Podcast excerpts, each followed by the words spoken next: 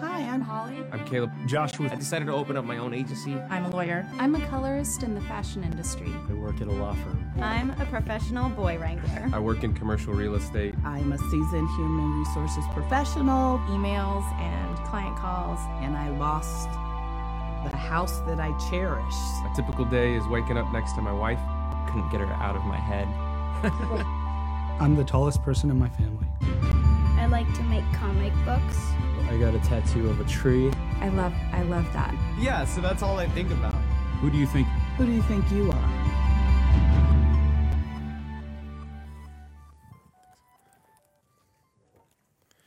Many of you probably have used the website or something similar called Ancestry.com, where you find out a little bit about your historical records by using your DNA. And one of the uh, main sites that does this, called Ancestry, Ancestry DNA, says, Discover a more complete story of you. Co- discover a more complete story of you. Interesting tagline, right? Uh, you want to know more about yourself, know about your history.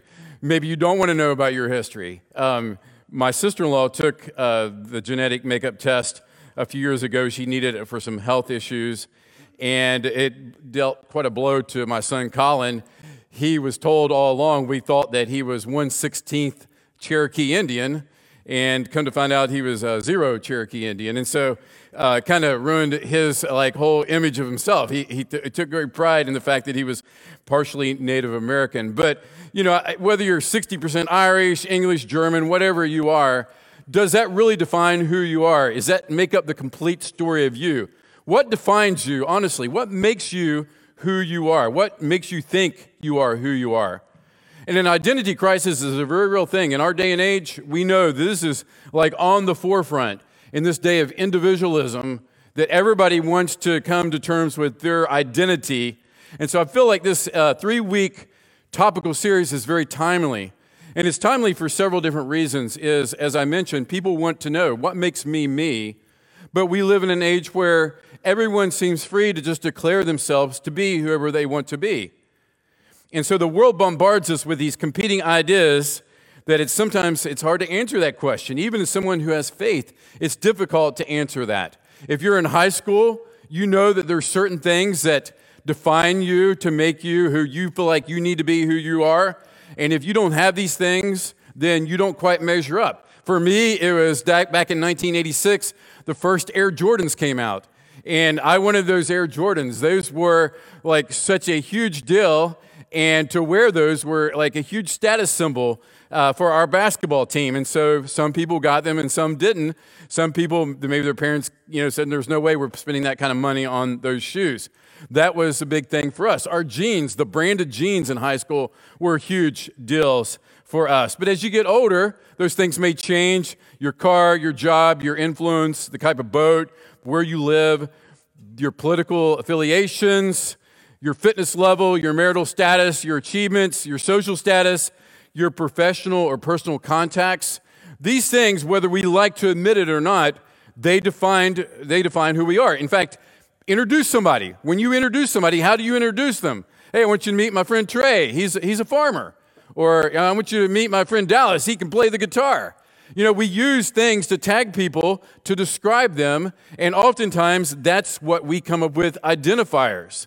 And that's something that's just normal, but in a day and age where our, especially our young people, our kids are being told, be authentic, love yourself, be true to yourself, discover what makes you happy, be proud of it, and express yourself. There's real dangers in that as parents who want to see our kids be identified as Christ followers first and foremost.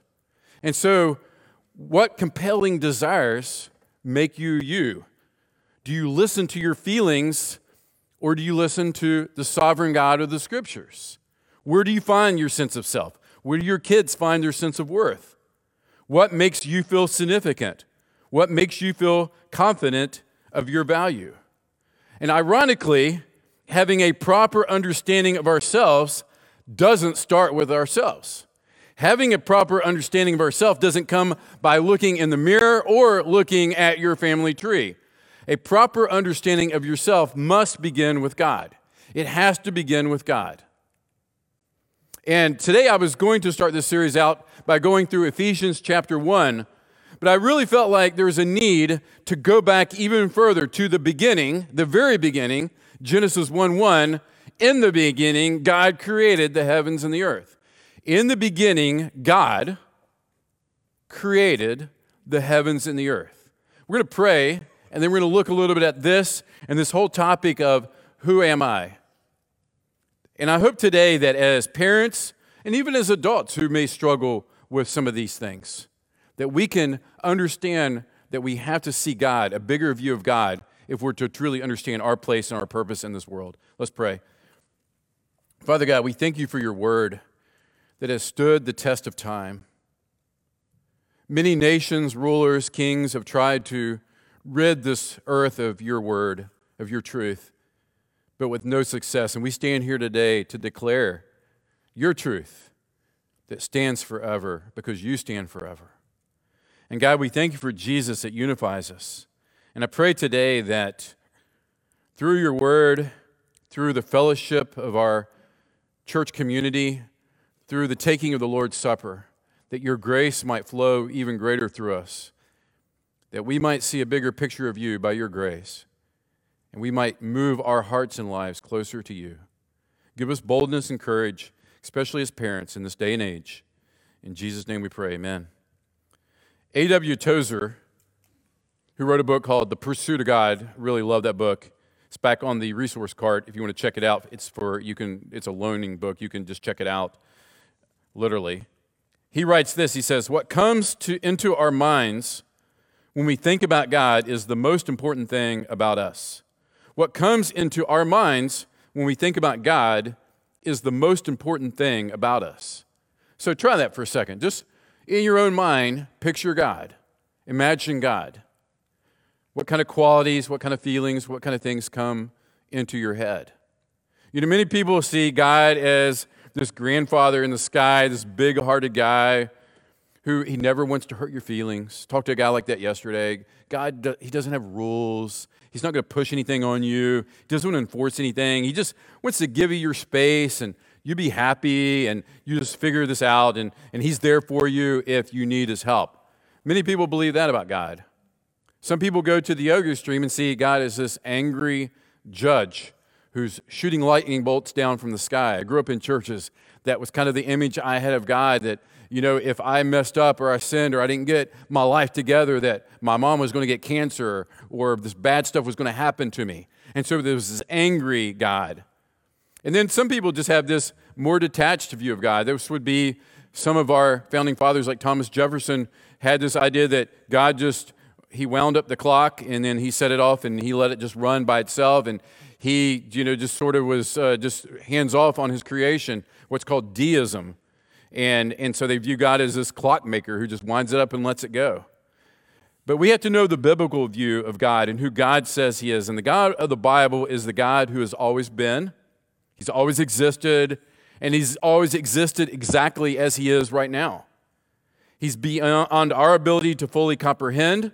And Scripture tells us in the beginning that He spoke everything into existence. By his command, the entire universe was created and filled with this dramatic display of galaxies and stars and planets, including our planet Earth. And God declared his creation good and provided a perfect garden of paradise called Eden for his masterpiece, man and woman, he created in his image. The most beautiful of all things, man and woman. And God made man and woman to reflect his image. In Genesis 1 27, he said this about his creation. He says, So God created man in his own image. In the image of God, he created him, male and female, he created them in his image. Scripture doesn't go into a lot of detail regarding what exactly it means to be an image bearer of God, but we know that it speaks to our nature and our purpose. The emphasis primarily is on our human dignity, but more importantly, I think it is about that we've been appointed to imitate God in some particular way. We've been asked to imitate God. And so, as image bearers of God, all people have intrinsic value. All people have value and unique dignity and unique glory amongst, amongst all of God's creation. And we were made to communicate who God is. That's our purpose. If you dig down to the bottom, that's what we're about. And interestingly enough, if you think about it, when Adam and Eve were created, who were they to reflect or display God's image to? If they were the only two on earth, of course, there were more people to be born soon, and they were to reflect it, those, his image to those people as well. But I think it's even bigger than that. I think, and I love how Pastor Stephen Cole says it. He says, but that isn't the full picture. The more complete answer is the man and the woman were to reflect God's image to the angelic host, both good and evil. The earth is the theater for God's ultimate victory over Satan and his fallen angels. So it's sort of like this Ephesians 6, where it talks about this warfare that we have going on against principalities and powers and rulers. This stuff that seems beyond our ability to comprehend, that there's this huge spiritual battle that's happening. A few weeks ago, I may have mentioned this a, a couple weeks ago, but in our morning Bible study that we do with our boys on Wednesday morning at 7 a.m., um, the dads get to teach uh, uh, uh, per- periodically, and my topic was on um, demons. And it was just an incredible study that I had. In fact, Richard said, You need to do that in church some Sunday. And I will at some point because it was really enlightening to me to really see what the Bible has to say about demons and fallen angels and Satan. And this is real stuff, and it shouldn't be the center of our focus. We don't always just think about that because we, we know that if we just center in on this invisible war that's going on, the spiritual war, we'll miss the practical stuff we have to do right in front of us. But it's real. And we've been created not just to display God's glory to those around us, but also the angels, fallen angels, angels in heaven are watching us. They marvel at the gospel and the opportunity we have. And so, God created us to bear his image. To be, I, think of it like we're signposts. I don't know, over the years, those who have lived here for a while, when you go down 27 toward Florida and you get to the Florida sign, you know, every year or two, you always see a group of people out taking their picture by the, by the Florida sign, right? We've arrived in paradise. Here we are, all right? Let's snap a picture. We made it to sunny Florida, the Sunshine State. Anybody ever seen, besides me, seen people with that sign taking pictures? But, I mean, we understand that, right? We understand them wanting to do that, made a long trip to get there. But wouldn't it be silly if they just like literally like pulled out tents out of, out of their cars and they like camped up right there by the sign, we made it, we're here, Florida, we're, we're here. And so we're just going to soak it in and enjoy it because we made it to Florida. No, that's silly because the sign tells you and it points to something so much bigger than that spot right there. And so I like to think of ourselves, we're like signs that point to God. We should be image bearers. And so when people see us, the original purpose of us being created was to point to God's glory, to point to Him, and to show His worth and His value. And so it's uh, so important that we talk about our identity. And there's no pro, I mean, I don't think it's a conflict to understand that we find significance in our work. God created us to want to work. God created us to want to have a family. God created us to want to have good things in our life. And those things do combine to us and make us and give us value and give our lives value, but it's not what we're about. And so a proper view of God has to be there, or there's no durable core to why we're here. There's nothing about our life that means anything or points to anything greater.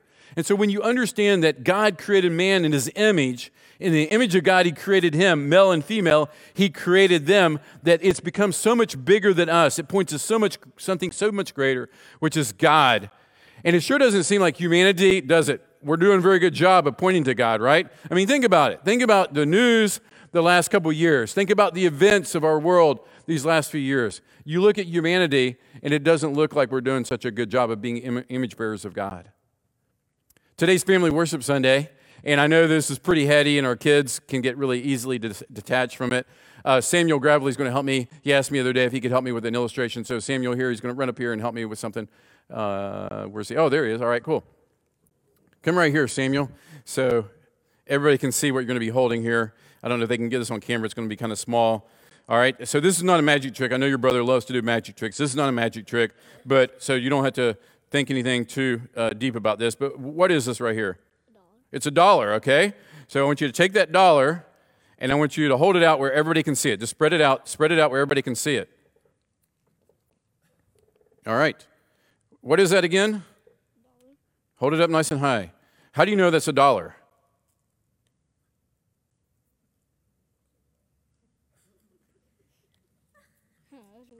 It's weird. How do you you don't know it's a dollar, or you know you think it's a dollar? You're pretty certain it's a dollar. Yeah. It says, what does it say? Does it say one dollar? No. What's it say? So it could be five dollar, five dollar, right? No, you don't know. I think I broke some law defacing this dollar bill. Say, forgive me, Hank. Please don't arrest me after this, okay? Um, here's a good illustration, the best one I could think of. All right.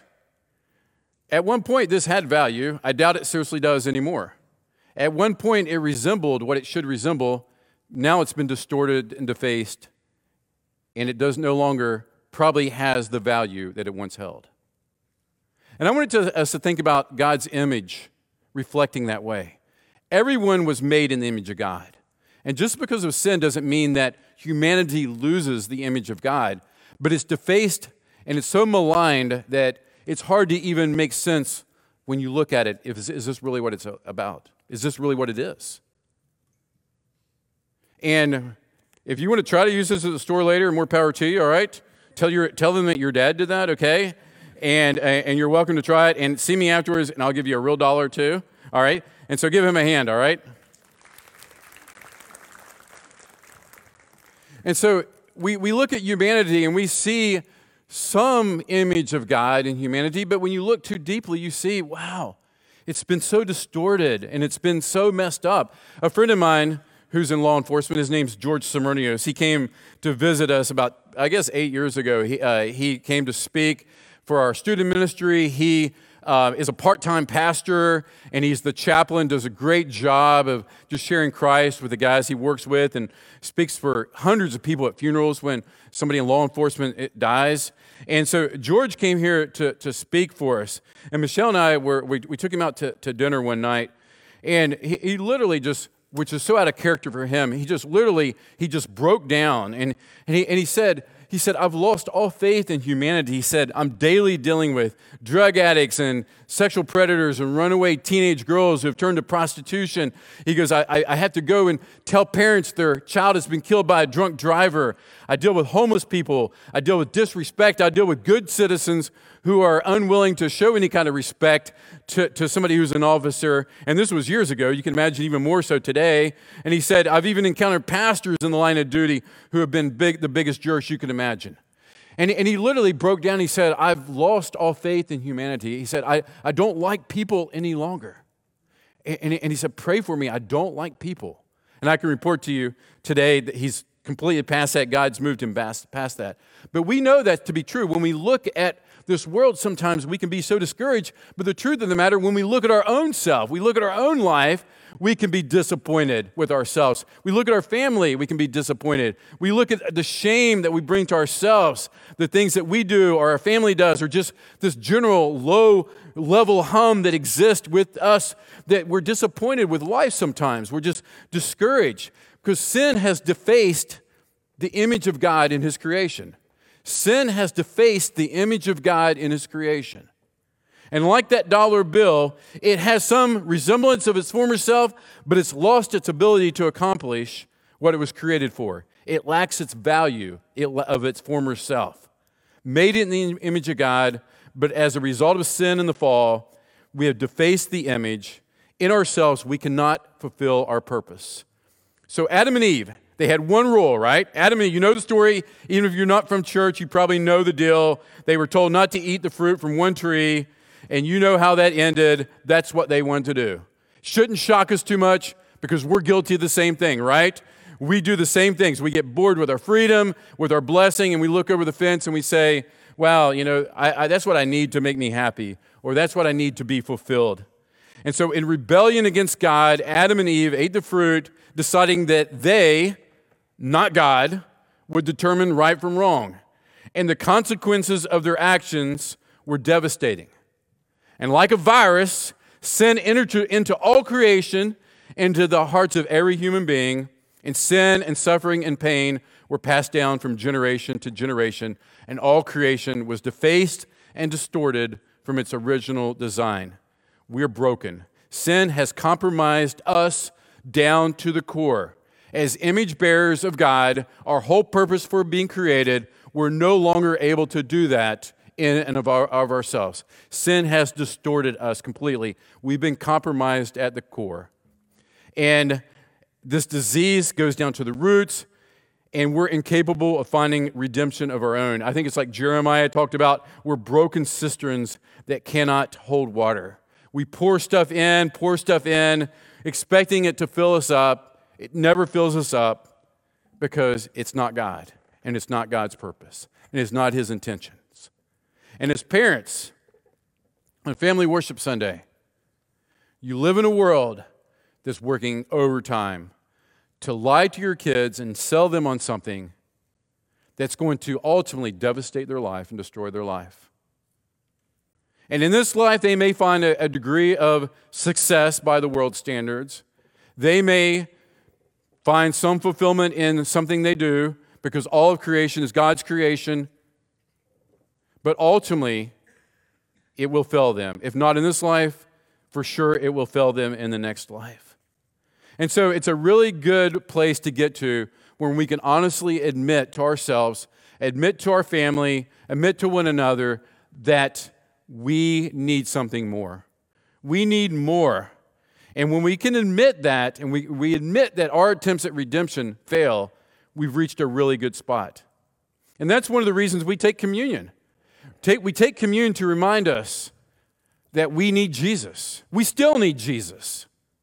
We didn't just get Jesus 12 and a half years ago at a revival, or we didn't get it through our parents talking to us about it, and then we're good to go we continue to need Jesus each and every day. If we're going to fulfill our purpose, if we're going to live life the way that God's called us to live, and if we're going to get to where the stuff that we despise the most about ourselves is going to die, and where our disappointments and dreams that are dashed can be put to rest, it has to be done at the cross. It has to be done through Jesus. And so let's go back to what I said earlier. What comes to mind when we think about God is the most important thing about us. And that's why we have to keep going back to the gospel again and again.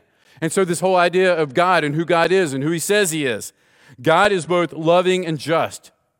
If God were not just, there would be no need for Jesus to come and suffer on the cross, right?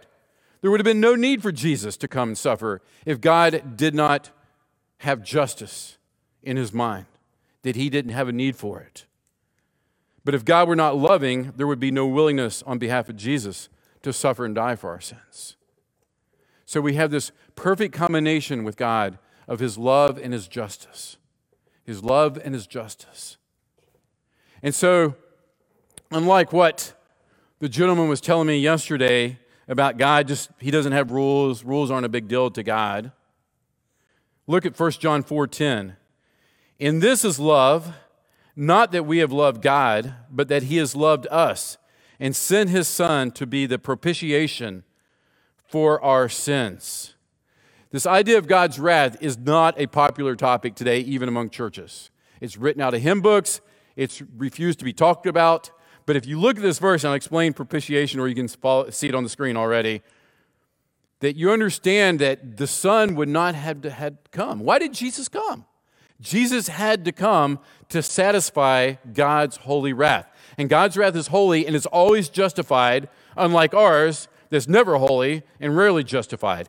So, this idea of propitiation refers to the turning away of the wrath of God as the just, just judgment for our sins by God's own provision of the sacrifice of Jesus Christ on the cross. That's a lot to say. It's an important concept that the wrath of God was satisfied in Jesus Christ. That God's wrath was satisfied because Jesus came. And so, this idea of propitiation. In the Old Testament, you may think, well, God's, God's uh, wrath against sin was satisfied through the sacrifices, the atonement. The, each year, sacrifices were made for the atonement of sin. But I love the, the word that John pulls out in 1 John 4:10 to be the propitiation, the once for all satisfaction. That there's no need to go and to re-offer sacrifices to appease God. God is fully satisfied in Jesus Christ. And when we place our faith in Jesus, when we put on Christ, as Paul likes to say, God makes begins this process of shaping us and making us again into the image of our Creator. This union with Christ allows us once again to fulfill our purpose for which we were originally created. And so we look at mankind, and it's tough sometimes to see the image of God in the world at large. At times we get little glimpses or say, wow, that does kind of, you know, there's some good there, but it's so distorted, it's so broken, it's so mutilated that it's tough to see oftentimes. And it's only through Jesus Christ and his work, through his restoration, through his our union with him that we're now able to once again image the creator. Colossians 3:10 says it beautifully. It says, "And we have put on the new self, the new man, the new self, which is being what? Being renewed in knowledge after the image of its creator." Being renewed. You have a chance, you have hope, you have life, you have purpose. Listen, you have purpose in Jesus Christ. God created you with deep purpose for Him. And that was distorted through sin, and it spread through all humanity. And Jesus came and made a way so that we can once again fulfill our purpose. God is giving His children the grace to bring their behaviors in line with their restored identity, is what Paul is saying. God is giving His children the grace to bring their behaviors in line with their restored identity. This is who you are in Christ now. When God sees you, he sees the blood of Jesus Christ. If you're truly in Christ, if you've been united with him, and he sees you and he sees Jesus in you, and he begins to restore your identity. And so, made in the image of God, made to resemble God, to bring him glory, to reflect his image to each other, to even the angels and the demons. It's pretty significant purpose, right? It's no small deal. And how do we show that? In Ephesians chapter 4. And we'll get into Ephesians the next few weeks, but in chapter 4, Paul writes about in the first part of 20, 21, 22, he's talking about the old self and putting off the old self, getting rid of those old behaviors. And then verse 24, he says, and then we put on the new self, created after the likeness of God in true righteousness and holiness. Created after the likeness of God in true righteousness and holiness. So you want God's likeness to be seen in you? You got to go old school. Holiness, right? Not a word that gets thrown around. Holiness. Be holy as I am holy, God says. If you reflect the Creator, it's through the holiness, positionally in Christ, and then practically, as we said in Colossians, we're being renewed in knowledge after the image of its creator. That's what God has done. Imaging God through our lives. So, if you want to drill down to your deepest purpose, if you're in here and you're 15 or 18 or 22 or 35 or 75? Who are you? If you drill down to the core, what makes you you? And God says the whole purpose for your creation was to be an image bearer, to reflect Him. And all people are worthy of dignity and respect because they're made in the image of God. But the truth of Scripture, sadly for us, but we recognize that God is way beyond our ability to comprehend. A just and holy God demands that his wrath be satisfied. And he offers Jesus as the perfect sacrifice. But for those who have rejected Jesus, not accepted Jesus as their Savior, when God sees that person, his justice demands eternal separation from him. There's no other way. He's perfect, he's holy, he's just. So Christ makes a world of difference as the understatement of the word of, of, of the day, right? He makes a huge difference in our lives. He gets us back to our original purpose. He makes us reconciled, is the biblical word, with God. And He sets us on a path of being restored into His image. And here's my fear, honestly, as a parent, and I speak to parents. It's not the biggest priority in our lives, in our families. And I know we're going to regret that one day. The fact that we look at our kids and we want all these things for them. And at the end, none of that matters. And so, are we taking all of life and helping them see this is your purpose? Sadly, over the years, as, as a student pastor for many years, I've seen kids who I thought were pretty solid completely and utterly go off the rails. And the very core of who they were, they begin to question. And their lives not only don't resemble Jesus, many of them have completely rejected Jesus altogether. And if I can go back to Timothy for a second, it goes back to that. I have a form of godliness, but I deny the power. Anybody remember what the denying the power is all about? the power to become holier, more holy, holy like God. Holiness in our life. Sanctified is the word. And when we refuse the process, you have to examine the core, plain and simple. So, let's talk about our head, our hands, and our heart. Our head. You are an image bearer of God. God made you to image or reflect Him. Every person in here, God has made you to image or reflect Him. And our heart, makes me go to Romans chapter 7 and think about Romans chapter 7, where Paul, the apostle, speaks of his internal strife, how that he know he's, he's been justified by faith, but this internal battle continues. And like Paul, we have desires to do what God calls us to do. We desire to do right. We love Jesus. We want to be part of the church. We want truth. We want to know His will. But there's other desires that are competing within us a love for ourselves and a love for the world. And the result is this internal tug of war that exists. What's the answer to that? That's where the heart comes in. And it's where Paul said when he concluded Romans chapter 7, when he's talking about this huge, incredible struggle that's going on, he says, Who will deliver me from this body of death? Thanks be to God through Jesus Christ our Lord. Thanks be to God through Jesus Christ our Lord. And so the heart today, the head, image bearer, the heart is thanks be to God through Jesus Christ. I want my life more focused upon Jesus Christ. I want the grace of Him and my union with Him to establish my actions, my motives, my reactions, the things I do and say. I want my, my life to come in line with what I say I believe. This process of being renewed in the image of the Creator. And then hands.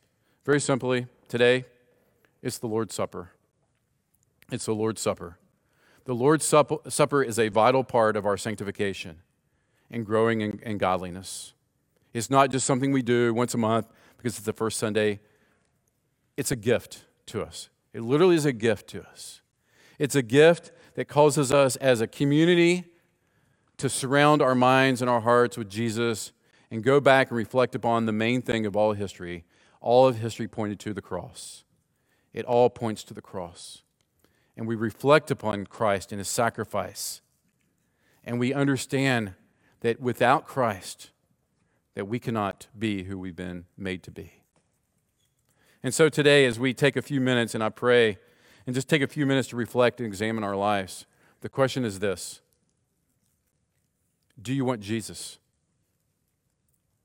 Do you want him at the top of the deck, or are you comfortable with him somewhere in the middle or down at the bottom? Or it depends on where you're at. Today, let's move Jesus to the top of the deck. And then tomorrow at work, I'll scoot him down a level or two. And then by Saturday, I'll scoot him down really close to the bottom. But come Sunday, he gets promoted back up to the top again.